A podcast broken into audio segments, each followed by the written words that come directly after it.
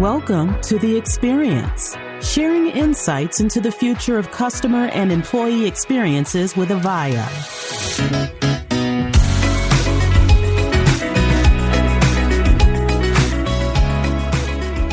Welcome back to another episode of The Experience, brought to you by Avaya, where we're bringing you thought provoking conversations with industry leaders, technologists, creators, influencers, and others who are bringing to life the future of experiences. I'm Steve Forcum, and on the show today, we have practice leader in digital workplace at Omdia, Tim Banting. Tim is with us to talk all about composable enterprises and how they're able to innovate and adapt rapidly and dynamically.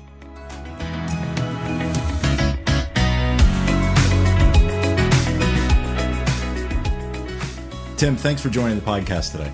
A pleasure, Steve. Nice to be here. Thanks. So, you know, you and I are followers on Twitter. I love interacting with you there. You've got a fascinating story overall, and I just want to kind of go back to the beginning. You began your career in communications, and your service was in the British Army's Royal Corps of Signals and R&D branch. How did your time working on the production and design of peripheral telecommunications equipment in the Army influence the way that you approach your work today?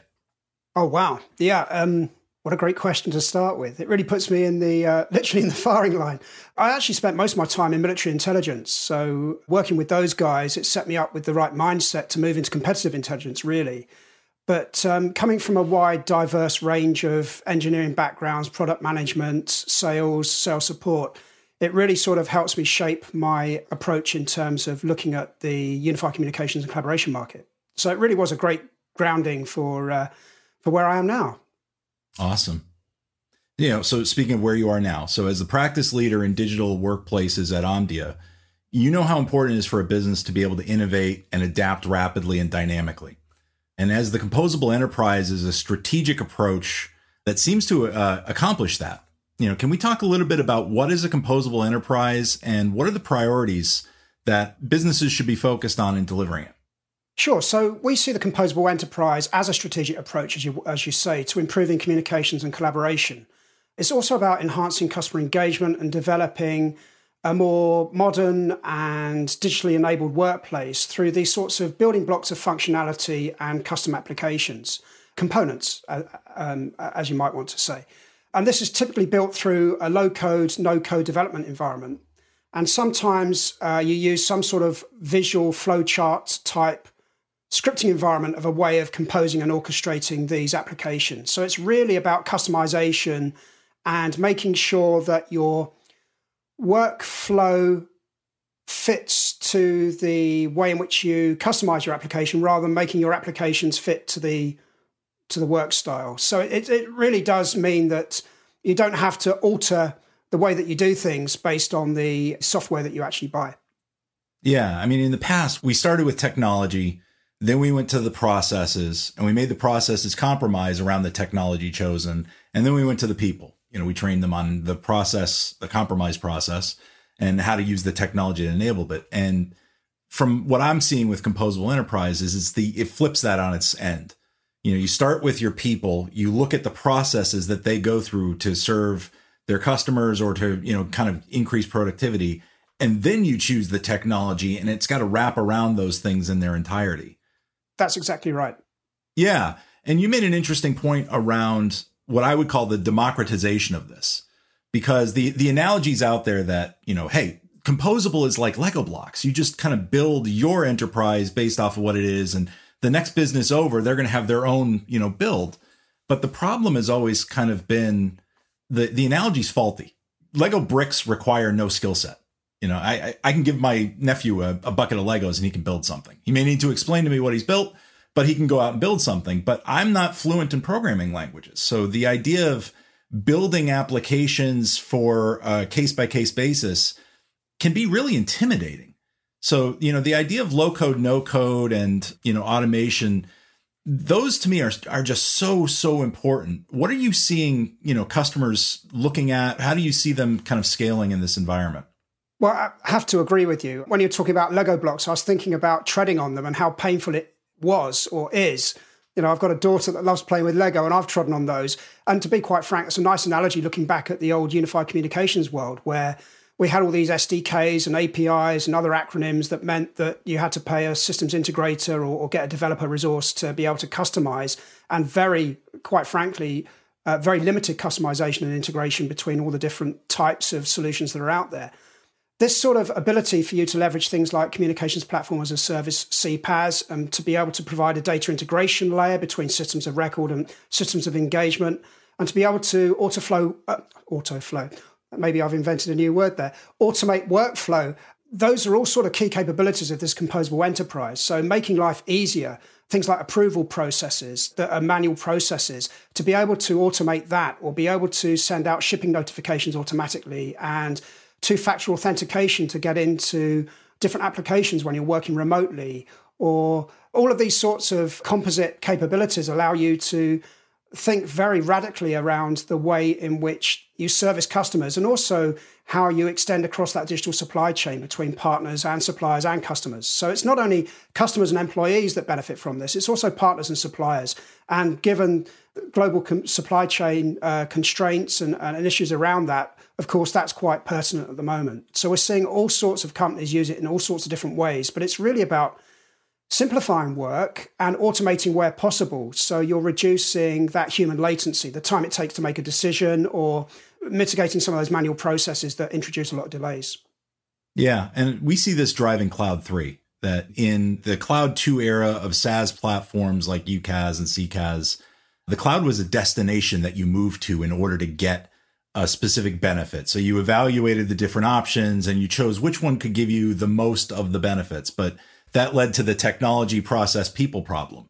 And, you know, with Cloud 3 and Composable Enterprise, the cloud isn't a destination, it's a toolkit that you can use to transform your business. And your insight on on how that impacts partners I think is valuable too because it can actually accelerate business development activities because now you're not trying to get somebody convinced to rip out what they have to, you know, go to this solution to buy it's it's a fancy version of sell me this pen, right? like you know here's the benefits. I'm i'm not selling you the benefit. I'm selling you this product. And in a cloud 3 composable world the benefit is the product. You're consuming fit for purpose applications and services that fit. And that really drives in my opinion digital transformation. Composable enterprise is arguably the digitally transformed focus that most businesses are trying to get to coming out of the pandemic. You know you touched on this a little bit but how does it combine customer and workplace transformation and really focusing in on the customer experience, the enterprise user experience, and then the multi experience in between both of those there's a lot of X's there. There's the CX, the UX, and the EX there. And I think Too those are, acronyms. There are. So yeah, you're right. It's all about transformation, whether or not that's digital transformation, which is a shorthand for improving the customer experience. I sort of tend to focus more on the workplace transformation because that incorporates the customer experience, the employee experience, and the user experience. So, from a user experience perspective, it's got to be easy to use. Otherwise, the ROI on which you made the buying decision will never get realized. People won't use it. And we've seen that in a lot of our research that uh, training is a key issue, and a lot of the existing services out there are far too difficult to use. And there's a lot of work styles out there that just aren't suited to some of these platforms that, as you say, are born in the cloud, but they're really they make the assumption that you're going to use a laptop, and frontline workers don't typically have access to a laptop. They may have access if they're lucky to a smartphone.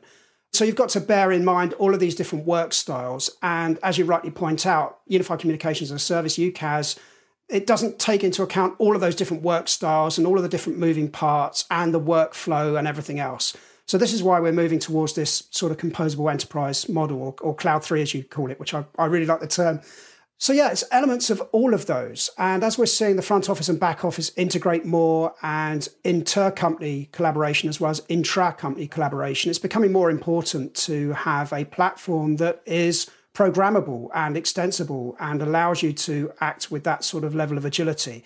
Pre pandemic, there was this big move to the cloud and people could see the economic benefits of that. But now it's gone beyond that. We realize that we have to have a solution, and technology is a strategic investment. We have to have a solution that allows us to be more agile and can cater for these macroeconomic shifts.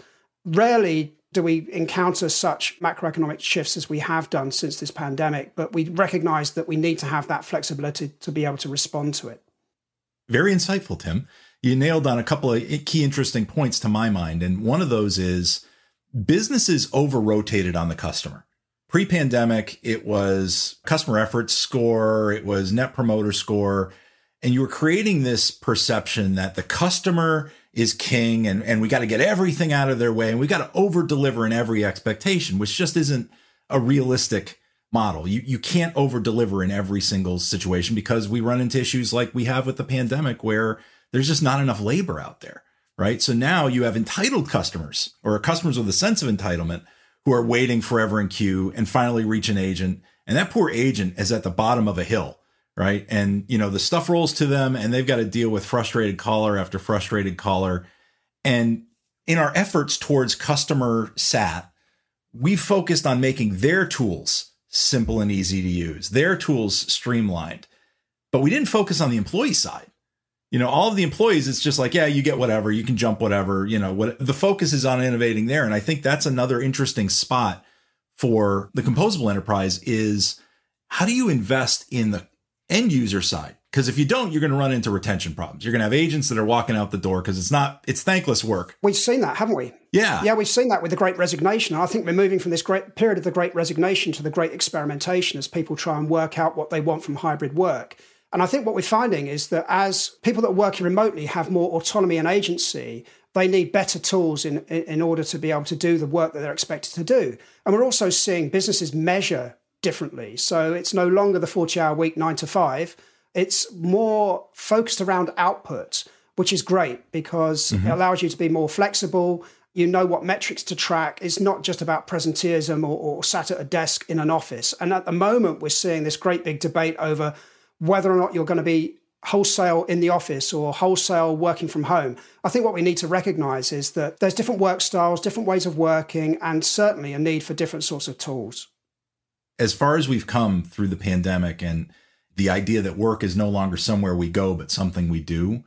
I find the discussion around return to office, will it be hybrid? Will it be five days a week? You're still going back to this, this model where I'm not measuring outputs, I'm measuring resource. So the outputs are king. And the smartest businesses are the ones that are focusing on the outputs and growing revenues and cutting costs because they're empowering a workforce to work how they want to, which is in this economy, it's just the reality, right? Definitely. And happy employees lead to happy customers, which lead to improved revenue. So, uh, yeah, they're all very tightly linked. Yeah. Another point you made the reality of today's economy means that customers and employees are interacting with each other across a bigger surface area. You know, in the past, when I wanted to invest in my customer experience, I went out and bought a contact center because that was the only place where my customers were interacting with my brand. At least that's what the thought was you know, we know today that's just not the case. It happens everywhere, and frontline workers a lot of times are a channel.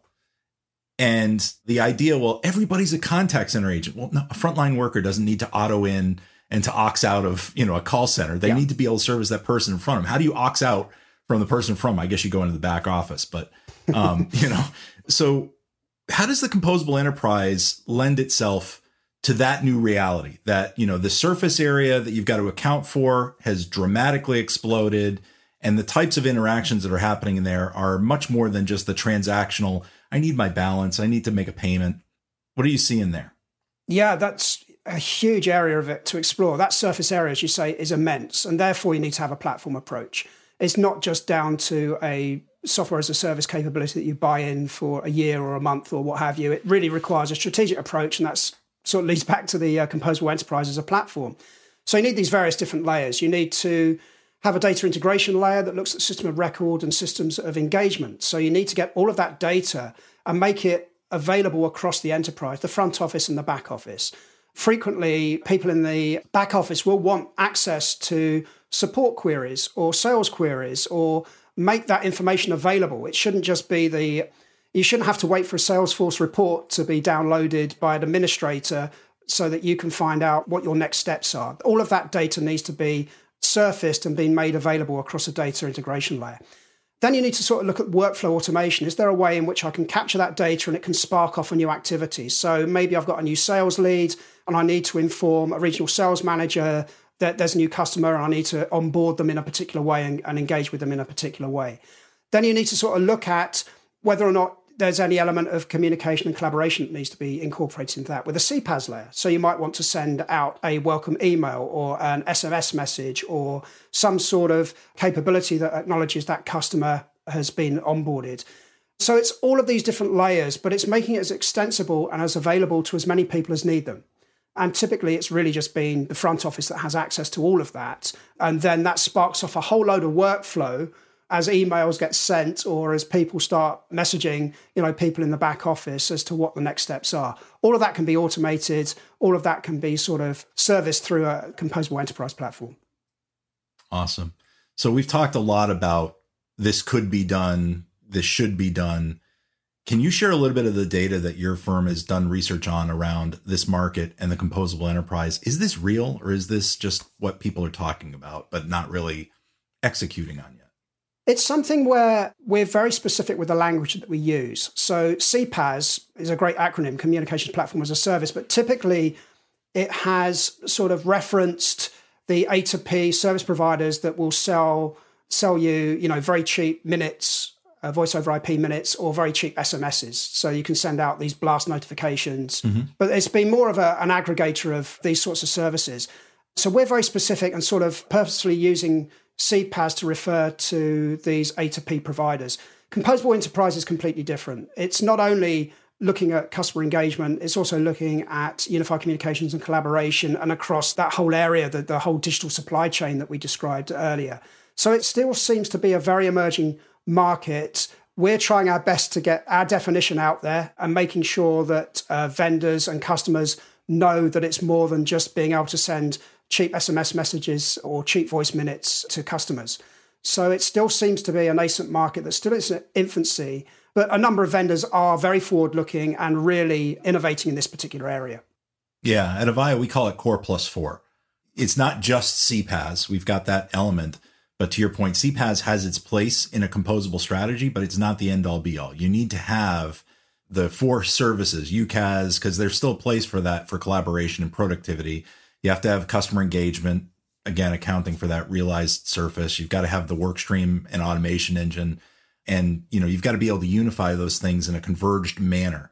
Because, you know, another thing that we say a lot is that you can't build experiences from integrated platforms. You have to be able to compose them on a case by case basis. And the integrated, you know, lightly integrated approach that has happened in our industry with cloud two just isn't sustainable in this new market. So it's good to hear you guys are kind of seeing beyond just, you know, hey, this is just another as a service and this is something different and something bigger. You're right. And I think with Cloud 2 as well, with traditional UCaaS services, as, as you look at the evolution of communications, we move from digital PBXs in the turn of the century to IP. So the business benefit there was cheaper voice minutes and integrating everything on a single network. Then we moved to UCaaS, which was put it all in the cloud, lower switching mm-hmm. costs. We don't have to worry about PBXs in our data center and this fast iteration of features that just keep on accelerating. Now it's a platform specifically for me because my experience is very different from people in a different vertical or people in a different geography or, or, my needs are my business needs. I don't want to have to change my practices based on what I'm given. So, yeah, we see this sort of composable enterprise really taking off now as people realize that they need that adaptability and flexibility and agility in this strategic investment. Yeah, we have an actual customer that's done this. And, you know, it, it, takes it even a layer down because it's not just my business needs to be unique compared to the business next door. But we were working with Clemson University and Professor Feltus. During the pandemic, he needed to be able to replicate his in person learning virtually. And the video meeting solution that was chosen just didn't do it because it was just show up and share my desktop and then it just fades off and you know what happens and what we built was we composed a solution with one of our experience builders that solved his needs. It created an asynchronous environment. So learning becomes something you do, not something you go. There was a synchronous time, which actually drove higher engagement because the synchronous time in the past was used to do everything. Now, a lot of the task based work and a lot of the exploration on the students happens asynchronous. The synchronous time that's spent is more focused on looking at results of their labs and troubleshooting. And then they used AI to keep a better thumb on who's performing, who's potentially failing, and they they may not put their hand up. You know, and you can't get that from UCaaS, you can't get that from CCaaS. It really needed something different. But to your point around composability, his class needed one certain structure. The class next door needed a whole different structure, right? The trigonometry professor needs something totally different than Dr. Feltus did. So we're seeing this happen. We're already seeing customers embrace this. So it's good to see the, you know, kind of the research is bearing this out. And some of the biggest barriers to adoption of UCaaS services is around not meeting my needs as a user, or too complex to use, or too complex to understand, or not really understanding what I need from my unique perspective and my new unique work style. And of course, Composable Enterprise does provide you with that. Yeah. Now, so as someone who's responsible for leading a team of talented analysts and report on the modern digital workplace and the type of capabilities that an organization needs to meet those business objectives, I think we've kind of touched on this, but just to kind of leave a, a clean definition, what does a composable enterprise look like to you? Right. Okay. Yep. So I'll be as succinct as I possibly can. A composable enterprise is a strategic approach to improving communication and collaboration enhancing customer engagement and delivering a more modern, digitally enabled workplace through building blocks of functionality and customer applications. Awesome. Tim, I want to thank you for uh, joining us today. This was an insightful inter- discussion. I always love interacting with you, whether it's in the digital world or the physical world. It's always a great time. So thanks for uh, joining us today. My pleasure, Steve. Great conversation. Thank you for inviting me. Thank you.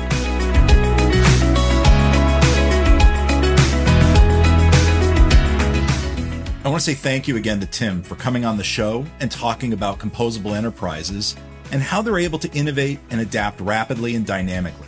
If you're enjoying this, please be sure to rate the show and leave a review wherever you listen to your podcasts. I'm your host, Steve Forcum, and this has been The Experience, where we share insights into the future of customer and employee experiences.